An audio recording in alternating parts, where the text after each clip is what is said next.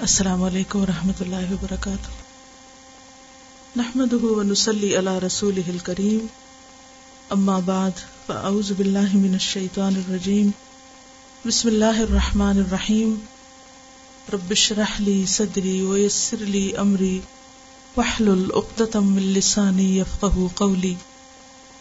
کل کے سبق میں سے کوئی چیز جس پر آپ نے عمل کیا کوئی چیز کسی کے ساتھ شیئر کی ہو یا کوئی بات جو آپ کو یاد آئی ہو؟ السلام علیکم۔ There is a kid in our school in summer classes he is an orphan so today I actually got the chance he was in feeling well so I took him in my class for little bit so he could feel better I kept him to my side I pat in my head over his head like you know how the Prophet ﷺ said like it softens your heart if you put your head over the orphan child's head. So the feeling that I got was you know like your heart is melting kind of feeling, because you just, I can't really explain the feeling, but it was something that you felt it, that, you should be definitely grateful for all that you have. And that, this child, they definitely are looking for love. You could feel it from him. I could get the vibes, when I did that, he was like getting the feeling, okay, she cares. And he stepped forward and it was different. اور اگر نیت اور ارادے اور خالص اللہ کے لیے انسان کرے اور ایک سنت سمجھتے ہوئے، تو اس کا پھر اثر ہی کچھ اور ہوتا ہے۔ ایک تو یہ نا کہ اپنے آپ کو کائنڈ شو کرنے کے لیے کہ ہم کسی کی کیئر کرتے ہیں یا اپنے سے مانوس کرنے کے لیے، تو اس میں اپنی ذات آ جاتی ہے۔ لیکن جب کوئی چیز آپ صرف اس لیے کرتے ہیں کہ یہ اللہ کا حکم ہے اور ہمارے پیارے رسول صلی اللہ علیہ وسلم کی سنت ہے، اس کا اثر بالکل اور طرح ہوتا ہے۔ اس کا اثر بہت دیر پا بھی ہوتا ہے اور بہت اندر تک ہوتا ہے۔ جب آپ کوئی کام اپنی ذات کے لیے کرتے ہیں تو اس کا اثر بالکل اور ہوتا ہے۔ السلام علیکم۔ جب آپ نے یہ باب شروع کیا تھا نا کہ یتیم کے لیے تو یہ میری پوتی جو ہے تو اس کے ابو تو فوت ہو چکی ہے نا۔ تو میں نے اسی وقت میں نے ایڈمنٹن میں فون کیا۔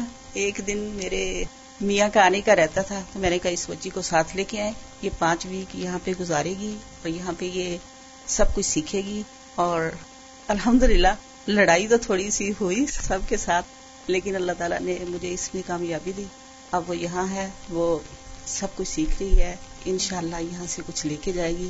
اور یہ مجھے بہت سکون قلب ملا اس سے۔ بہت سی نیکیاں ہوتی ہیں جو ہم کر سکتے ہیں، مگر صرف خیال نہیں ہوتا یا ہمارا اس طرف دھیان نہیں جاتا۔ جب ایسی چیزیں پڑھنے کو ملتی ہیں، سننے کو تو انسان کانشیسلی ایک ایفرٹ کرتا ہے۔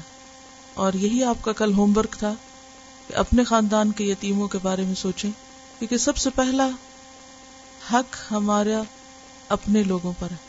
یعنی اپنے لوگوں کا یا رشتے داروں کا پہلا حق ہے ہم پر۔ سب سے پہلے ان میں سے یتیموں کو سوچیں اور پھر اس کے بعد باقی لوگوں کے بارے میں۔ اور کسی نہ کسی کی بھلائی کے لیے کچھ نہ کچھ ضرور کریں۔ پہلی چیز ہے کہ لسٹ آپ کے پاس ہونی چاہیے۔ اور دوسری چیز یہ کہ جذباتی ضروریات اور مادی دونوں طرح کی، صرف مادی نہیں، مالی ہی نہیں۔ ان کی کیئر، ان کی دل جوئی ان کی ہمت افزائی اور ان کو انکریج کرنا، اس احساس محرومی سے نکالنا ایک بہت بڑی نیکی اور کچھ نہیں تو آپ فون کریں، پوچھیں ان کی پڑھائی کا کیا ہو رہا ہے۔ مختلف چیزوں کا حال حوال معلوم کریں اور ان کو اپنے سے مشورے دیں۔ ایسا کر لیتے ہیں، ایسا کر لیتے ہیں۔ اس کا ذمہ میں لے لیتی ہوں، اس کو ہم ٹیک کیئر کر لیتے ہیں۔ تو ان شاء اللہ تعالی ضرور اللہ نیکی کا موقع دے گا۔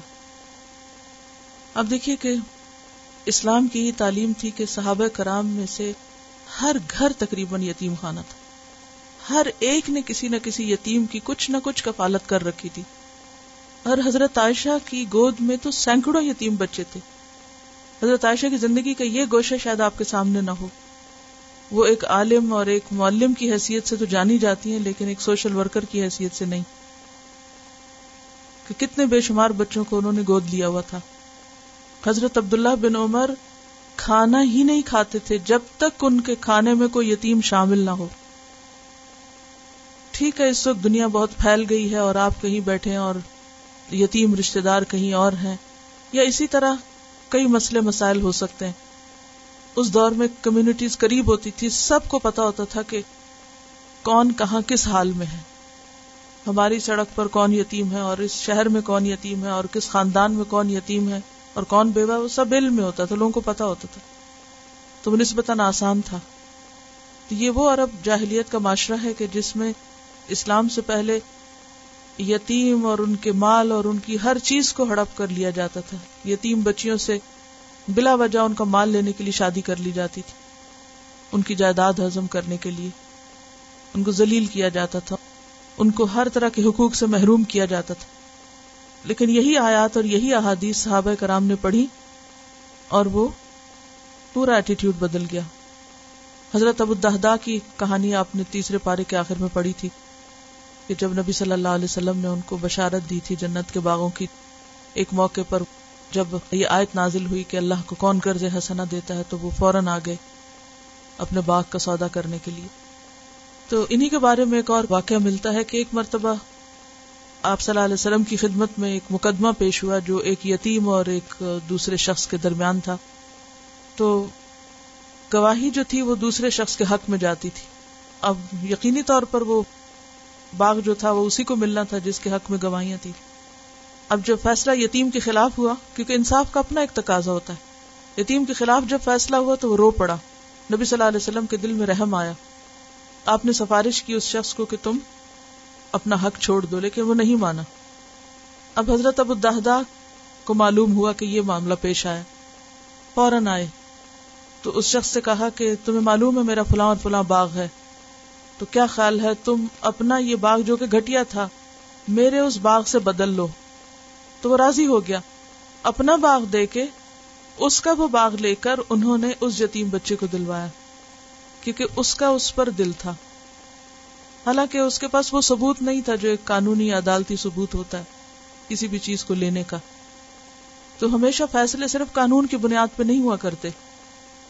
انسانی ہمدردی اور جذبات اور انسانیت بھی کوئی چیز ہوتی ہے۔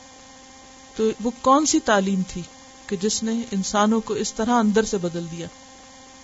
کہ کسی کا دل رکھنے کے لیے اپنی قیمتی پراپرٹی کسی کو دے کر، اس سے وہ لے کر اس کے بدلے میں کہ جس سے کسی یتیم کی دل جوئی کی جائے۔ اٹ واز جسٹ دل جوئی اگر ہم ہوتے تو وہاں یہ تبصرہ کرنے بیٹھ جاتے، جب حق ہی نہیں بنتا تو اس کو رونے کی کیا بات ہے اس میں؟ اور کیوں وہ اس بات پہ اصرار کر رہا ہے اور یہ غلط ہے اور غلط بات پر تو ڈسکریج کرنا چاہیے؟ یہ سب باتیں اپنی جگہ ہیں، لیکن انسان قیمتی ہے۔ بچہ ہے، بچے نہ سمجھ یتیم ہوتا ہی نہ سمجھ تو بعض اوقات بچوں کو آپ لاجک سے جتنا بھی سمجھاؤ انہیں نہیں سمجھ آتی کہ ہمیں کسی چیز سے کیوں منع کیا جا رہا ہے۔ لیکن وہ جو ایک احساس محرومی پل جاتا ہے نا کسی انسان کے اندر، پھر وہ انتقام میں بدلتا ہے۔ اور بڑے ہو کر پوری سوسائٹی کو لپیٹ میں لے لیتا ہے۔ پھر اس کے بعد بھی بعد کے ادوار میں ہر قاضی کے ذمے حکومت کی طرف سے فرض تھا کہ وہ کچھ یتیموں کو ضرور اڈاپٹ کرے یا کچھ یتیموں کے سرپرست والی بنے گارڈین بنے۔ یعنی کوئی بھی شخص جو چیف جسٹس ہو یا کسی بھی ایسے مقام پر ہو یعنی جو گورنمنٹ افیشل آپ کہہ سکتے ہیں، ان کے لیے لازم تھا کہ وہ گارڈین ہو کیونکہ وہ انفلوئنشل لوگ ہیں سوسائٹی کے۔ کن کے گارڈین ہو کچھ نہ کچھ یتیم بچوں کے۔ جن کے حقوق اور جن کے بارے میں وہ فکر مند ہو ان کے رشتے دار ہیں، وہ دیکھ بھال کر رہے ہیں، لیکن ان رشتے داروں کے اوپر ایک اور شخص ایسا ہو کہ جو پورے معاملات کا جائزہ لے کے ان کے ساتھ کیا ہو رہا ہے۔ عدل کے تقاضے پورے ہو رہے ہیں یا نہیں؟ کیونکہ بعض اوقات خاندانی معاملات ایسے ہوتے ہیں جو خاندان کے اندر ہی ملی بھگت سے ختم کر لیے جاتے ہیں۔ یعنی حقوق مار دیے جاتے ہیں۔ مثلا اگر ایک چھوٹا بچہ یتیم ہے، اس کو تو نہیں پتا اس کے باپ نے کیا چھوڑا۔ اب دو بھائی اگر وہ مل کے آپس میں ملی بھگت کر کے اس بچے کو حق سے محروم کر دے تو آسانی سے کیا جا سکتا ہے۔ اب ان کو کون پکڑے گا؟ تو اس کے لیے یہ انتظام کیا گیا یعنی کاؤنٹر چیک کے، حکومت کے جو قاضی ہیں، وہ گارڈین ہوں گے ان یتیم بچوں کے، جو ان کے معاملات پر نظر رکھیں گے۔ یہ گھروں کے اندر بھی تو حقوق غصب نہیں کیے جا رہے۔ اصل بات یہ ہے کہ کتنی شدید تاکید ہے۔ اس فریضے سے غافل نہیں ہونا۔ اسی لیے آپ دیکھتے کہ مکی دور کی صورتوں میں زیادہ تر یہ احکامات ملتے ہیں، جبکہ ابھی اور قانون نہیں آئے۔ بالکل ابتدائی تعلیم جو ہے اسلام کی، اس میں یتیموں کے حقوق کو پروٹیکٹ کرنے کا بار بار ذکر ملتا ہے۔ یعنی اسلام نے دیر نہیں کی اور انتظار نہیں کیا کہ ہاں ایک دفعہ حکومت اسٹیبلش ہو جائے اور مدنی دور آ جائے اور پھر جب قانون بن جائیں گے تو پھر یتیموں کی ٹیک کیئر کی جائے گی۔ نہیں۔ ابھی تو نمازیں بھی فرض نہیں ہوئی لیکن ان مجبور اور بےکس لوگوں کے حقوق کے اوپر بار بار تلقین شروع ہو گئی۔ اگلی حدیث ان ابی حریرہ قال قال رسول اللہ صلی اللہ علیہ وسلم، اللہم انی احرج حق الضعیفین الیتیم والمرأة. رواہ ابن ماجہ، کتاب الادب۔ سیدنا ابو حرارہ رضی اللہ عنہ سے روایت ہے کہ نبی کریم صلی اللہ علیہ وسلم نے فرمایا، اے اللہ میں لوگوں کو دو ضعیفوں کے حق سے بہت ڈراتا ہوں کہ ان میں کوتا نہ کریں۔ ایک یتیم اور دوسری عورت۔ لفظی وضاحت انبی ہرئی رتا ابو حریرہ رضی اللہ عنہ سے روایت ہے۔ قالا، کہتے ہیں قال رسول اللہ صلی اللہ علیہ وسلم۔ رسول اللہ صلی اللہ علیہ وسلم نے فرمایا اللہ اے اللہ، انی بے شک میں احرجو خبردار کرتا ہوں، ڈراتا ہوں۔ حرج کا معنی تنگی بھی ہوتا ہے اور حرج نقصان کے لیے بھی آتا ہے۔ یعنی نقصان سے ڈراتا ہوں، آگاہ کرتا ہوں۔ حق کا حق سے ادائیفین دو کمزوروں کے۔ دو کمزوروں کے حق کے بارے میں لوگوں کو خبردار کرتا ہوں کہ وہ نقصان سے بچیں۔ اور وہ دو کمزور کون ہیں؟ الیتیم، یتیم ولمر اور عورت۔ یتیم کے بارے میں تو اوپر آپ دیکھ ہی رہے ہیں اور یہاں دوسرا کمزور عورت ہے۔ عورت خواہ اپنے شوہر کے گھر میں ہو اور خواہ اپنے شوہر کے بغیر ہو، بیوہ عورت ہو، تو ہم دیکھتے ہیں کہ عورتوں کے حقوق پر بھی بہت بات کی گئی۔ عموماً یہ کہا جاتا ہے کہ عورتوں کے اسلام میں کوئی حقوق نہیں ہے یا عورت کو بہت ڈیگریڈ کیا گیا۔ یہ انتہائی غلط بات ہے۔ صورت النساء کے نام سے اور دیگر صورتوں میں خواتین کے حقوق کا جو ذکر ملتا ہے اور اور احادیث میں بھی، لیکن یہاں خاص طور پر عورت لفظ ہے۔ یعنی کہیں تو ماں کا ذکر ملتا ہے، کہیں کسی اور شکل میں بیوی کا ذکر ملتا ہے، لیکن یہاں خود عورت کا لفظ ملتا ہے۔ اگر دیکھا جائے تو عورت اپنی نیچر کے اعتبار سے مرد کے مقابلے میں کمزور ہے۔ فزیکلی بھی کمزور ہے ایموشنلی بھی ویک ہے۔ اور اسی طرح بسا اوقات اپنے جائز حقوق کو بھی پروٹیکٹ نہیں کر سکتی۔ وہ حق جو واقعی اللہ نے اس کو دیے ہیں، اسلام نے اس کو دیے ہیں، وہ ان کی بات بھی نہیں کر سکتی۔ اگر وہ اپنے جائز حق کی بھی بعض اوقات بات کرتی ہے تو اسے بھی اس کے خلاف استعمال کیا جاتا ہے۔ اور اس کی یہ ایکسپلائٹیشن بسا اوقات اس کے اپنے والدین کی طرف سے بھی ہوتی، بسا اوقات شوہر کی طرف سے، بسا اوقات سسرال کی طرف سے۔ اور اگر شوہر فوت ہو جائے تو پھر تو معاملہ اور بھی بگڑ جاتا ہے۔ تو اس میں ہم دیکھتے ہیں کہ بیوہ عورت کے بارے میں نبی صلی اللہ علیہ وسلم نے خصوصاً کتنی تلقین کی ہے۔ آپ نے فرمایا کہ وہ شخص جو مسکین اور بیوہ کی خبر گیری کرتا ہے، وہ ایسے نمازی کی طرح ہے جو اپنی نماز سے کبھی نہیں تھکتا۔ یعنی سارا دن ہی نماز پڑھتا رہے اور کبھی نہ تھکے۔ اور ایسے روزے دار کی طرح ہے جو اپنے روزوں سے کبھی نہیں تھکتا۔ یعنی وہ شخص جو مسکین اور بیوہ عورت کی خبر گیری کرے، ان کا خیال رکھے، ان کی ضروریات پوری کرے وہ گویا ہر وقت چوبیس گھنٹے عبادت کی حالت میں ہم میں سے کس میں اتنی ہمت ہے کہ ساری رات کھڑے ہو کر نماز پڑھے، یا سارا دن نماز میں رہے، یا ہر روز روزہ رکھے۔ لیکن اگر کوئی شخص مسکین یعنی غریب، کمزور اور بیوہ کے حقوق کی بازیابی کے لیے، ان کی ضروریات پوری کرنے کے لیے، ان کی خبر گیری کے لیے بھاگ دوڑ کرتا ہے، تو اللہ کے ہاں اتنا بڑا اجر پاتا ہے۔ پھر ہم دیکھتے ہیں کہ کس طرح نبی صلی اللہ علیہ وسلم کی جو ازواج تھی، امہات المومنین، ان کی اکثریت کون تھی؟ بیوہ، حضرت خدیجہ کون تھی؟ بیوہ، دو دفعہ بیوہ ہوئی تھی۔ حضرت سودا حضرت حفصہ، ام سلمہ، زینب جویریا میمونہ، یہ سب کون تھی؟ یہ سب بیوہ تھی۔ تو بیوہ عورت جو ہے، وہ واقعی حسن سلوک کی محتاج ہے۔ خواہ وہ مالدار ہی کیوں نہ ہو، لیکن اسے پروٹیکشن کی بھی ضرورت ہوتی ہے اور اسے چھوٹی چھوٹی چیزوں میں مدد کی ضرورت ہوتی ہے۔ جن لوگوں کو یہ نعمتیں ملی بھی ہوتی ہیں، عموماً انہیں اس کا احساس بھی نہیں ہوتا کہ شوہر کا گھر میں ہونا یا شوہر کی پروٹیکشن کا ہونا کیا معنی رکھتا ہے۔ ہم ان سب چیزوں کو فار گرانٹیڈ لیتے ہیں۔ اور ہر وقت کوئی نہ کوئی مین میخ نکالتے رہتے ہیں۔ اور پھر وہ بیوہ کہ جس کے پاس یتیم بچے بھی ہوں یعنی خصوصی طور پر وہ بیوہ۔ اور ایسی عورت کے لیے بے پناہ اجر کی بات کی گئی کہ جس کے یتیم بچوں اور ان بچوں کی پرورش کے لیے پھر وہ دوسرا نکاح بھی نہ کرے۔ ایک حدیث میں آتا ہے کہ آپ نے فرمایا کہ میں نے دیکھا کہ ایک عورت مجھ سے پہلے جنت میں جانے کی کوشش کر رہی ہے۔ میں نے پوچھا، یہ کون ہے؟ تو بتایا گیا کہ وہ بیوہ عورت جس کے چھوٹے یتیم بچے تھے اور ان بچوں کی خاطر اس نے شادی نہیں کی یعنی ان کو پروٹیکٹ کرتی رہی۔ کیونکہ یتیم بچوں کا خیال رکھنا دوسروں کا بھی فرض ہے، لیکن اگر ان کی اپنی ماں بھی ان کا خیال رکھتی ہے، تو وہ بھی یتیم کی پرورش کر رہی ہوتی ہے۔ جو کہ اس کا فرض نہیں ہے، اس کی اخلاقی ذمہ داری ضرور ہے، لیکن فرض کا درجہ نہیں ہے اس کا۔ اور اگر وہ نہ کرے، تو اسے کوئی اسلامی کلی پوچھ نہیں سکتا، نہ کوئی پکڑ سکتا اور نہ ہی اسے کوئی گناگار کہہ سکتا ہے کہ اس عورت نے یتیموں کی پرورش کیوں نہیں کی۔ لیکن اگر وہ کرتی ہے، تو بے پناہ اجر کا باعث ہے اس کے لیے۔ تو یہ تو ایک عورت کی انتہا درجے کی بے بسی ہو سکتی ہے، لیکن اس کے علاوہ عام عورتیں بھی بسا اوقات والدین کے گھر میں۔ اور والدین کے گھر میں کس طرح؟ کہ بچپن میں جب بچی پیدا ہوتی ہے تو خبر سنتے ہی بہت کم لوگ ہیں جو حقیقی معنوں میں خوش ہوں، سچے دل سے خوش ہوں۔ بلکہ پیدائش سے پہلے ہی یعنی بیٹی اگر پریگنٹ ہے یا بہو پریگنٹ ہے تو پہلے ہی باتیں سنانے لگتے ہیں، ہمیں تو بیٹا چاہیے۔ ہم تو بیٹا مانگتے ہیں۔ آپ خود سوچیں، ایک عورت جو پریگنینسی کی تکلیف سے گزر رہی ہے، اس کی زندگی موت کا مسئلہ ہے۔ اور اس کو وقتاً فوقتاً اٹھتے بیٹھتے سنایا جا رہا ہے کہ ہمیں بیٹا چاہیے۔ اس کے دل پہ کیا گزرتی ہے؟ اور افسوس یہ ہے کہ خود عورتیں اس مرحلے سے گزرتی ہیں، پھر شاید اپنا انتقام آگے بہو سے لیتی ہیں۔ پھر وہی باتیں انکانشیسلی بغیر سوچے سمجھے بہوؤں کے سامنے کرنا شروع کر دیتی حالانکہ یہ تو اللہ کا فیصلہ ہے نا، جو دینا اس نے دینا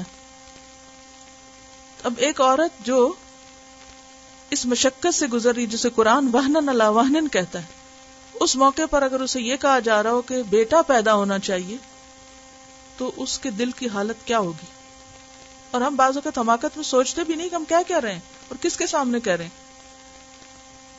پھر جب وہ بیٹی پیدا ہو جاتی تو پھر ریئیکشنز کیا ہوتے ہیں؟ جب خبر دی جاتی ہے تو دور جاہلیت سے کم درجے کے ریئیکشن یہاں بھی نہیں ہوتے۔ اس خوشی سے خبر نہیں سنائی جاتی، جس خوشی سے بیٹے کی خبر سنائی جاتی۔ تو یہ کسی بھی انسان کو دوسرے درجے پہ تصور کرنا، اپنے رویے سے دوسرے درجے پر لانا یہ کس قدر ناسمجھی کی بات ہے۔ اور بار بار اس طرح دل توڑتے رہنا پھر اس کے بعد جب بچہ بڑا ہونے لگتا پھر فرق کرنے لگتے ہیں۔ بیٹے کو پریفر کرتے ہیں۔ اس کو زیادہ اہمیت دیتے ہیں۔ پھر اس کے بعد جب شادی کا موقع ہوتا ہے، تو بسا اوقات اس کی مرضی بھی نہیں پوچھتے۔ وہ کہتے ہیں کہ تمہیں تو حق ہی نہیں بولنے کا۔ حالانکہ اسلام نے حق دیا اجازت ہی نہیں لیتے۔ پوچھتے ہی نہیں۔ جہاں اپنے مفادات ہیں، جہاں اپنی مرضی ہے، بس وہاں شادی کر دی۔ پھر شادی کے بعد وہ اور دوسرے لوگوں کے رحم و کرم پہ آ جاتے۔ پھر میاں کی مرضی ہے، سسرال کی مرضی ہے، معلوم نہیں کس کس کی مرضی۔ ہے تو یہاں آپ صلی اللہ علیہ وسلم نے کیا فرمایا؟ کہ میں ان دو کمزوروں کے حق سے بہت ڈراتا ہوں کہ ان پہ ظلم نہ کرنا۔ پھر کیا ہوتا ہے؟ کمزوریاں خامیاں تو ہر ایک میں ہوتی پھر اگر اس سے کوئی کمی کو تاہی ہو جائے، تو ہر ایک کے اتاب کا نشانہ ہے، ہر ایک کے تانوں کا نشانہ ہے۔ تو ایسے میں عموماً کیا سمجھتے ہیں کہ عورت ہی تو ہے، جو بھی چاہے کر لیں۔ کیا ہمارا بگاڑ لے گی؟ اور خدا نخواستہ حالات زیادہ خراب ہو جائیں تو آپ نے دیکھا ہوگا کہ عموماً طلاق سے پہلے جس طرح عورتوں کو ذلیل کیا جاتا ہے، یا بازو کا جھوٹے الزام لگا کر ان کو تکلیف دی جاتی کہ یہ کچھ بگاڑ نہیں سکتی ہمارا، کچھ کر نہیں سکتی ہمارا۔ اور بات بات پہ دھمکیاں بازو کا دی جاتی، جان تک سے مار دینے کی دھمکیاں۔ اور اگر بچہ قبول نہیں کرنا تو جو چاہو الزام لگا دو۔ کرنے کو تو انسان کچھ بھی کر سکتا ہے، لیکن اللہ کے ہاں جا کر جواب دہی کرنا ہوگی۔ پھر عموماً حق وراثت سے آرام سے محروم کر دیا جاتا ہے۔ ماں باپ مجبور کرتے ہیں بیٹیوں کو کہ وہ حصہ نہ مانگے بھائیوں کے آگے نہ بولے حق نہ مانگے اپنا۔ اور اگر ان میں سے کوئی مانگ بیٹھے تو وہ سب سے بری بیان ہوتی جس نے حق مانگ لیا۔ حالانکہ اللہ نے اس کو حق دیا شرعی حق ہے اس کا۔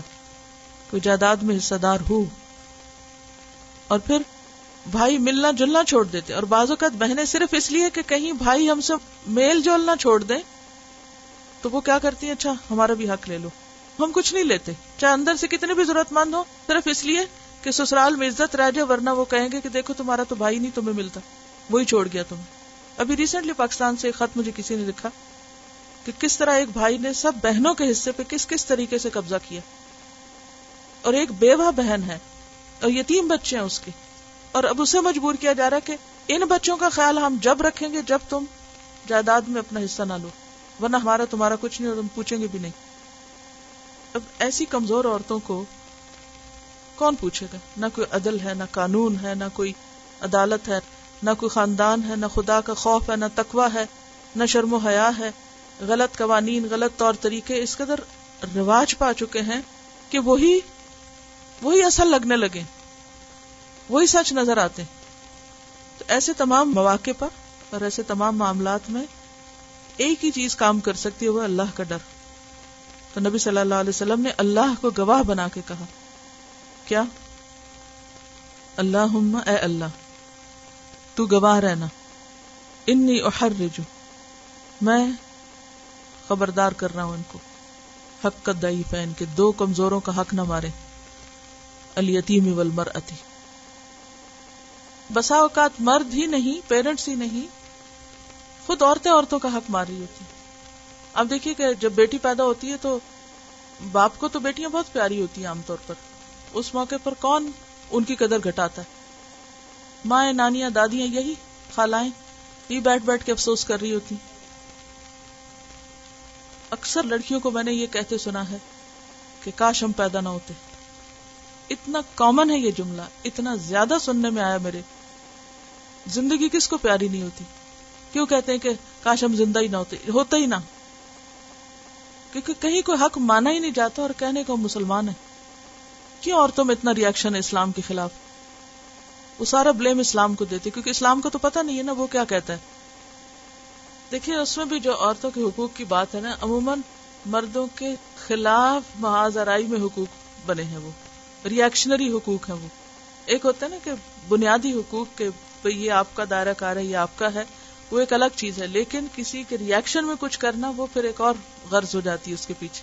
لیکن پھر بھی چلیں، جو بھی ہو، احساس تو ہو۔ اگلی حدیث ہے انب الدرداء یقول، سمعت رسول اللہ صلی اللہ علیہ وسلم یقول، ابغونی الضعفاء، فانما ترزقون وتنصرون بدعفائکم رواہ ابی داود۔ سیدنا ابو الدرداء رضی اللہ عنہ بیان کرتے ہیں کہ میں نے رسول اللہ صلی اللہ علیہ وسلم کو فرماتے ہوئے سنا، مجھے تم کمزوروں میں تلاش کرو۔ یقیناً تمہاری اپنے ان دعفا ہی کی وجہ سے مدد کی جاتی ہے اور تمہیں روزی دی جاتی ہے۔ اسے ابی داود نے روایت کیا ہے۔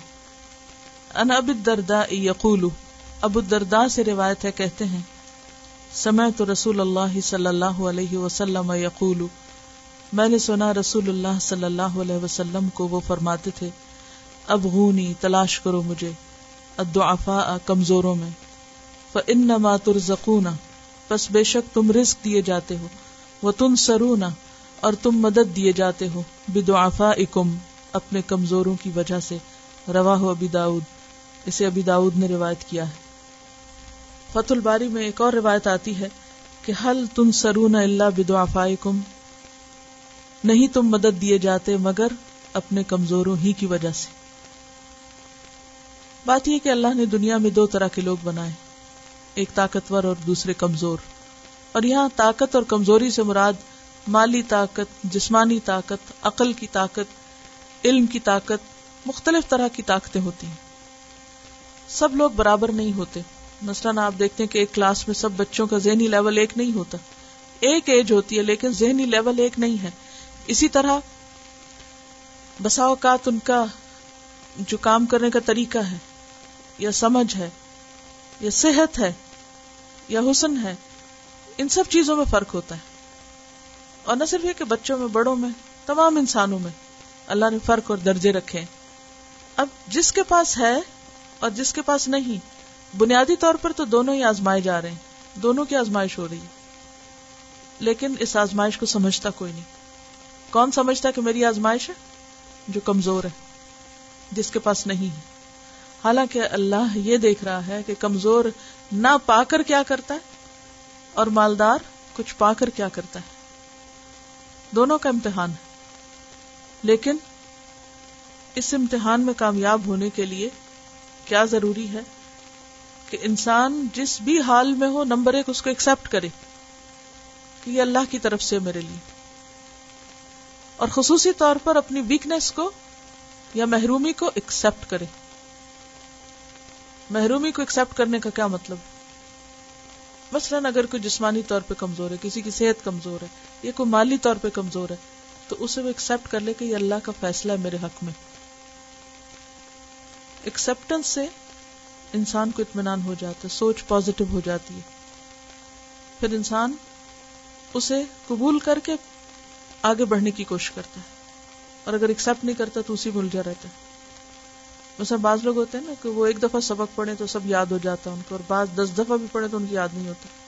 اب کیا ہوتا ہے، وہ رونے لگ جاتے ہیں کہ آخر ہمیں کیوں نہیں یاد ہوتا؟ ہم اتنی محنت کرتے اور ہم کیوں پیچھے رہ جاتے ہیں؟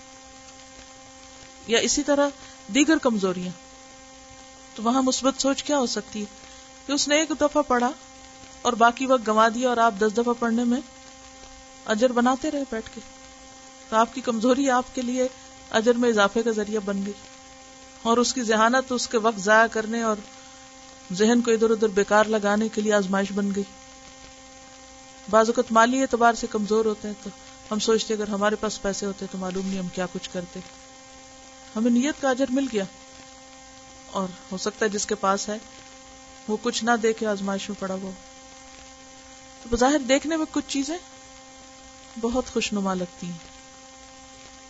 کسی کی ذہانت اور کسی کی بولنے کی قوت بڑی خوبصورت لگتی ہے، لیکن معلوم نہیں وہ اس زبان سے کیا کچھ غلط کام کر دے، کیا کیا غلط باتیں بول دے۔ بعض لوگ احساس کمتری میں مبتلا ہوتے ہیں، ہمیں صحیح بات نہیں کرنی آتی، ہم سے بولا نہیں جاتا۔ کیا پتا اللہ نے آپ کے اس نہ بولنے میں آپ کے لیے کتنی بھلائی رکھی ہو۔ اور اگر آپ کو آتا ہو یہ اور غلط جگہ استعمال ہو جائے تو کتنی بڑی مصیبت ہو جائے۔ کوئی بھی چیز جو نہیں ہے، اس کے نہ ہونے پر رونا دھونا نہیں ایکسپٹینس اگرچہ مشکل ہے، لیکن اس میں آفیت اور جس کے پاس ہے، وہ پا کر دوسرے کو حقیر نہ سمجھے، تکبر کا شکار نہ ہو، کیونکہ بہت بڑی آزمائش انسان کے بعد جب ہوتا ہے نا تو دوسرے کو لک ڈاؤن کرنے لگتا ہے، حقیر سمجھنے لگتا ہے۔ انسان نہیں سمجھتا، اہمیت نہیں دیتا۔ یہ بہت بڑی آزمائش ہے کہ کسی کے پاس ہو اور وہ اس کو اہمیت دے امپورٹینس دے جس کے پاس نہیں ہے، جو محروم ہے۔ عموماً کیوں نہیں دیتے توجہ لوگ اس پر؟ بعض اوقات اپنے ماں باپ نہیں دیتے۔ اس نے ہمیں کیا کما کے دینا ہے کہ ہم اس کو اتنا پڑھائیں اور اس پر یہ پیسہ لگائیں اور یہ کریں؟ ان کا دھیان بھی اور ان کی توجہ بھی بعض اوقات ان بچوں کی طرف ہو جاتی ہے کہ جو زیادہ چرب زبان ہوتے ہیں۔ یہ ہر ایک کے لیے آزمائش ہوتی ہے۔ بہت کچھ پا کر پھر متحمل مزاج ہونا، پھر ان پر زیادہ نظر رکھنا، ان کو زیادہ اہمیت دینا، ان کو اپنی شفقت کی نگاہ میں رکھنا جو کمزور ہے یہ گریٹنیس ہے۔ چمکتی چیز تو ہر ایک کی توجہ اپنی طرف کر لے گی، یا نہیں؟ جس کے اندر ٹیلنٹ ہے، جس کے اندر گٹس ہے وہ تو آپ کو دور سے اپنی طرف کھینچ لیں گے۔ اور جس کے اندر کچھ نہیں، وہ مسکین پیچھے ہی رہ جائے گا۔ تو اس کی طرف کون دیکھے گا؟ وہی جس کا دل بڑا ہوگا، جو صرف اللہ کی رضا کے لیے کچھ کرنے والا ہوگا۔ جیسے ابو بکر صدیق، جب وہ کمزور کمزور غلاموں کو آزاد کرواتے، تو ان پر یہی اعتراض ہوا تھا نا کہ اگر آپ نوجوان اور مضبوط قسم کے اور اچھے اسٹرانگ قسم کے غلاموں کو آزاد کرائیں تو آزاد ہو کر یہ احسان مند ہوں گے اور کل آپ کے کسی کام آ جائیں گے۔ تو ابو بکر نے کیا کہا؟ کہ میں تو صرف اللہ کی خاطر آزاد کروا رہا ہوں، اپنے کسی فائدے کے لیے نہیں۔ تو اللہ تعالیٰ نے کیا اعلان کیا؟ وما لأحد عنده من نعمة تجزى إلا ابتغاء وجه ربه الأعلى ولسوف يرضى۔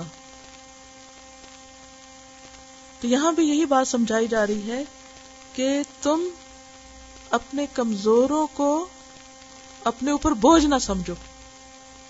بعض اوقات وہ اپنے اوپر ایک مصیبت لگتے ہیں اب اگر مثلا کوئی ایک بچہ سلو ہے گھر میں، اب عموماً خاندان کا ریئیکشن کیا ہوتا؟ ہے بعض اوقات ایسا ہوتا ہے نا کہ مطلب تین چار بچے کسی کے، تین تو بہت ہی ذہین ہیں اور بہت تیز ہیں اور ایک جو ہے وہ مینٹلی یا فزیکلی کسی لحاظ سے پیچھے۔ اچھا اب بعض اوقات ماں باپ کی نظر اور ہوتی ہے، لیکن اوروں کی نظر کیا تھی ہائے، یہ بوجھ ہے۔ اب یہ ایک مصیبت ہے۔ اب یہ ہمارے اوپر ایک پریشانی ہے۔ ہر ایک کیا سمجھتا ہے؟ یہ دور ہی رہے۔